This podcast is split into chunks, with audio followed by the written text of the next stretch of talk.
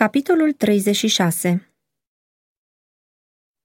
Atingerea credinței Capitolul acesta se bazează pe cele relatate în Matei 9, versetele 18 la 26, Marcu 5, versetele 21 la 43, Luca 8, versetele 40 la 56.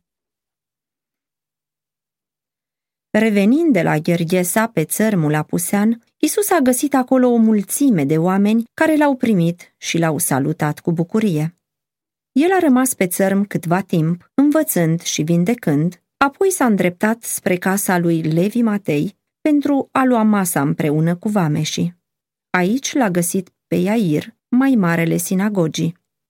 Acest conducător al iudeilor a venit foarte întristat la Isus și s-a aruncat la picioarele lui spunând, Fetița mea trage să moară, rogute, vino de-ți pune mâinile peste ea ca să se facă sănătoasă și să trăiască. Îndată Isus a plecat spre casa acestui fruntaș. Deși văzuseră atât de multe fapte de milă, ucenicii au fost foarte surprinși de îndeplinirea cererii acestui rabin îngânfat. L-au însoțit totuși pe domnul lor, iar lumea a venit după ei, plină de curiozitate și de nerăbdare. Casa fruntașului nu era prea departe, dar Isus și însoțitorii lui înaintau încet, deoarece mulțimea îi înconjura din toate părțile. Tatăl, nerăbdător, nu putea să mai suporte întârzierea, dar Isus, milostiv cu oamenii, se oprea aici și colo să ușureze suferințele cuiva sau să mângâie o inimă tulburată. În timp ce se aflau încă pe drum, un om și-a făcut loc prin mulțime, aducându-i lui Iair vestea că fica lui a murit și că nu mai avea rost să-l supere pe învățătorul. Cuvântul a ajuns la urechea lui Isus. Nu te teme, a zis el, crede numai și va fi tămăduită. Iair s-a apropiat mai mult de Mântuitorul și împreună s-au grăbit spre casa fruntașului. Bocitorii plătiți și cântăreții din fluier sosiseră deja și umpleau văzduhul cu strigătele lor. Prezența mulțimii și frământarea ei au mișcat inima lui Isus.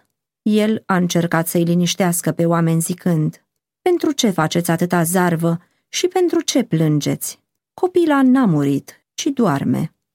Ei s-au supărat auzind cuvintele străinului, o văzuseră pe copilă în brațele morții și au început să-și bată joc de el. După ce au cerut ca toți să iasă din casă, Isus a luat cu el pe tatăl și mama fetiței și pe cei trei ucenici, Petru, Iacov și Ioan, și au intrat împreună în camera copilei. Isus s-a apropiat de pat și, luând mâna copilei în mâna sa, a rostit încet, în limbajul folosit în casa ei, cuvintele, Fetițo, scoală-te, zic. Deodată, un fior a străbătut corpul care zăcea inert. Pulsul vieții a bătut iarăși. Buzele s-au deschis zâmbind. Ochii s-au deschis mari, ca după somn, și fetița a privit cu imire la grupul de lângă ea. S-a ridicat și părinții au îmbrățișat-o și au plâns de bucurie. În drum spre casa fruntașului, Isus întâlnise în mulțime o femeie care de 12 ani suferea de o boală care făcea ca viața ei să fie o povară. Ea își cheltuise toți banii pe doctori și leacuri, ca în cele din urmă să-i se spună că nu se poate vindeca.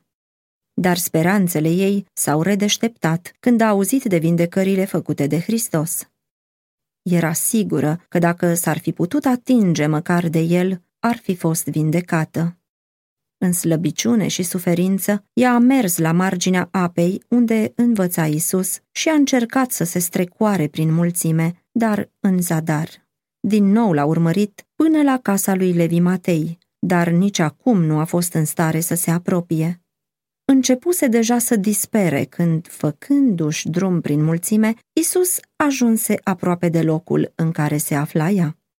Ocazia de aur venise. Se afla în prezența marelui medic, dar în emoția ei n-a fost în stare să-i vorbească și nici nu a putut decât să-i zărească o clipă fața. De teamă să nu piardă singura ocazie de vindecare, s-a înghesuit zicând în sine, dacă aș putea doar să mă ating de haina lui, mă voi tămădui. În timp ce el trecea, ea s-a întins și a izbutit să-i atingă doar marginea veșmântului, dar în clipa aceea a știut că era vindecată. În această unică atingere era adunată credința întregii ei vieți și deodată durerile și slăbiciunile au făcut loc puterii și sănătății de pline. Cu inima plină de recunoștință, a încercat apoi să se retragă din mulțime, dar deodată Isus s-a oprit și oamenii s-au oprit odată cu el. S-a întors și, privind în jur, a întrebat cu o voce care s-a auzit clar peste murmurul mulțimii. Cine s-a atins de mine? Oamenii au rămas mirați de această întrebare. Mântuitorul era îmbulțit din toate părțile și împins într-o parte și alta, așa că întrebarea părea ciudată. Petru, gata întotdeauna să vorbească, a zis, Învățătorule, noroadele te împresoară și te îmbulzesc și mai întrebi, cine s-a atins de mine? Isus a răspuns, s-a atins cineva de mine, căci am simțit că a ieșit din mine o putere. Mântuitorul putea să deosebească atingerea credinței de atingerea întâmplătoare a mulțimii nepăsătoare. O asemenea încredere nu trebuia să fie lăsată să treacă fără a fi luată în seamă. El voia să-i spună femeii umilite cuvinte de mângâiere, care să fie pentru ea un izvor de bucurie, cuvinte care aveau să fie o binecuvântare pentru urmașii săi până la sfârșitul timpului. Privind spre femeie, Isus a stăruit să afle cine l-a atins. Văzând că e zadarnic să se mai ascundă, ea a înaintat tremurând și s-a aruncat la picioarele lui. Cu lacrimi de recunoștință, a povestit cât a suferit și cum a fost vindecată. Isus a zis cu blândețe, îndrăznește, fică, credința ta te-a mântuit, du-te în pace.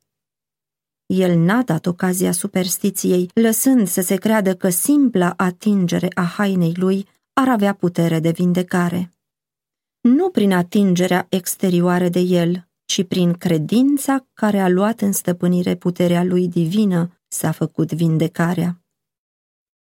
Mulțimea mirată, care se îmbulzea aproape de Isus, n-a simțit niciun fel de putere venind de la el, dar când a întins mâna pentru a-l atinge, crezând că va fi însănătoșită, femeia suferindă a simțit puterea vindecătoare.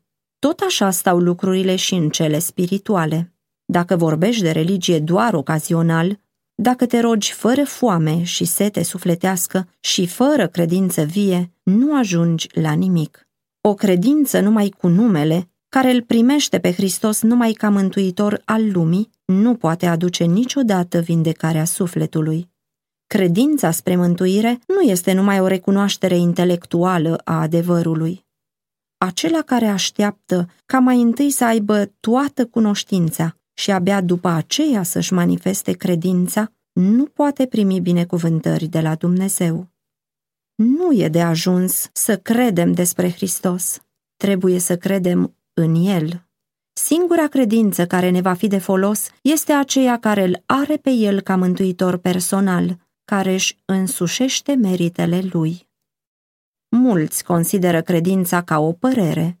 Credința mântuitoare este un contract prin care cei ce îl primesc pe Hristos se unesc prin legământ cu Dumnezeu. Credința adevărată este viață. O credință vie înseamnă o creștere a vigorii, o încredere de plină prin care credinciosul devine o putere cuceritoare. După vindecarea femeii, Isus a dorit ca ea să recunoască binecuvântările primite. Darurile pe care le oferă Evanghelia nu trebuie câștigate în ascuns sau folosite în taină. De aceea, Domnul cere de la noi să mărturisim despre bunătatea Lui. Voi îmi sunteți martori, zice Domnul, că eu sunt Dumnezeu. Isaia 43 cu 12 Mărturia noastră despre credincioșia sa e mijlocul pe care cerul l-a ales pentru a descoperi lumii pe Hristos. Noi trebuie să recunoaștem harul său, așa cum este făcut cunoscut prin sfinții din vechime. Dar ceea ce are într-adevăr efect este mărturia propriei experiențe. suntem martori pentru Dumnezeu atunci când descoperim în noi lucrarea unei puteri dumnezeiești. Fiecare om are o viață deosebită de a tuturor celorlalți și o experiență cu totul deosebită de a lor. Dumnezeu dorește ca laudele noastre să se înalțe către El, purtând amprenta individualității noastre.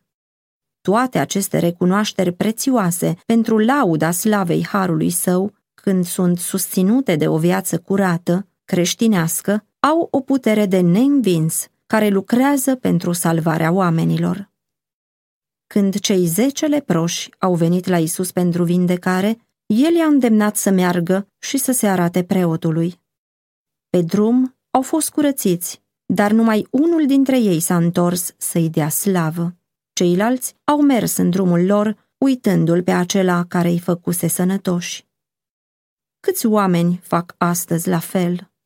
Domnul lucrează neîncetat pentru binele omenirii. El împarte fără încetare din bunătățile sale. El îi ridică pe bolnavi din patul lor de suferință.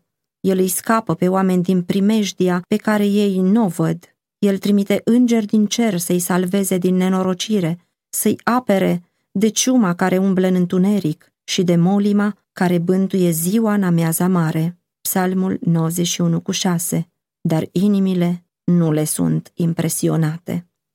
El a dat toate bogățiile cerului pentru a-i răscumpăra, dar ei nu iau seama la marea lui iubire. Prin nemulțumirea lor, ei își închid inima față de harul lui Dumnezeu.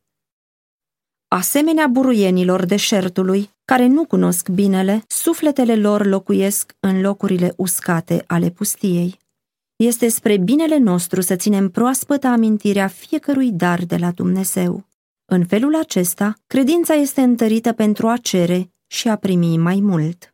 Este mai mare încurajare pentru noi în cea mai mică binecuvântare pe care o primim de la Dumnezeu decât în toate binecuvântările pe care le putem găsi în credința și experiența altora. Sufletul care răspunde la harul lui Dumnezeu va fi ca o grădină udată. Sănătatea lui va crește repede, lumina lui va răsări în întuneric și slava Domnului se va vedea peste el. Să ne aducem aminte de iubirea duioasă a Domnului și de mulțimea îndurărilor lui. Asemenea poporului Israel, să ridicăm pietrele noastre de aducere aminte și să înscriem pe ele istoria prețioasă a celor făcute de Dumnezeu pentru noi. Și când revedem felul lui de purtare, în pelerinajul nostru, să spunem din inim pline de recunoștință. Cum voi răsplăti Domnului toate binefacerile lui față de mine? Voi înălța paharul izbăvirilor și voi chema numele Domnului. Îmi voi împlini juruințele făcute Domnului în fața întregului său popor. Psalm 116, cu 12 la 14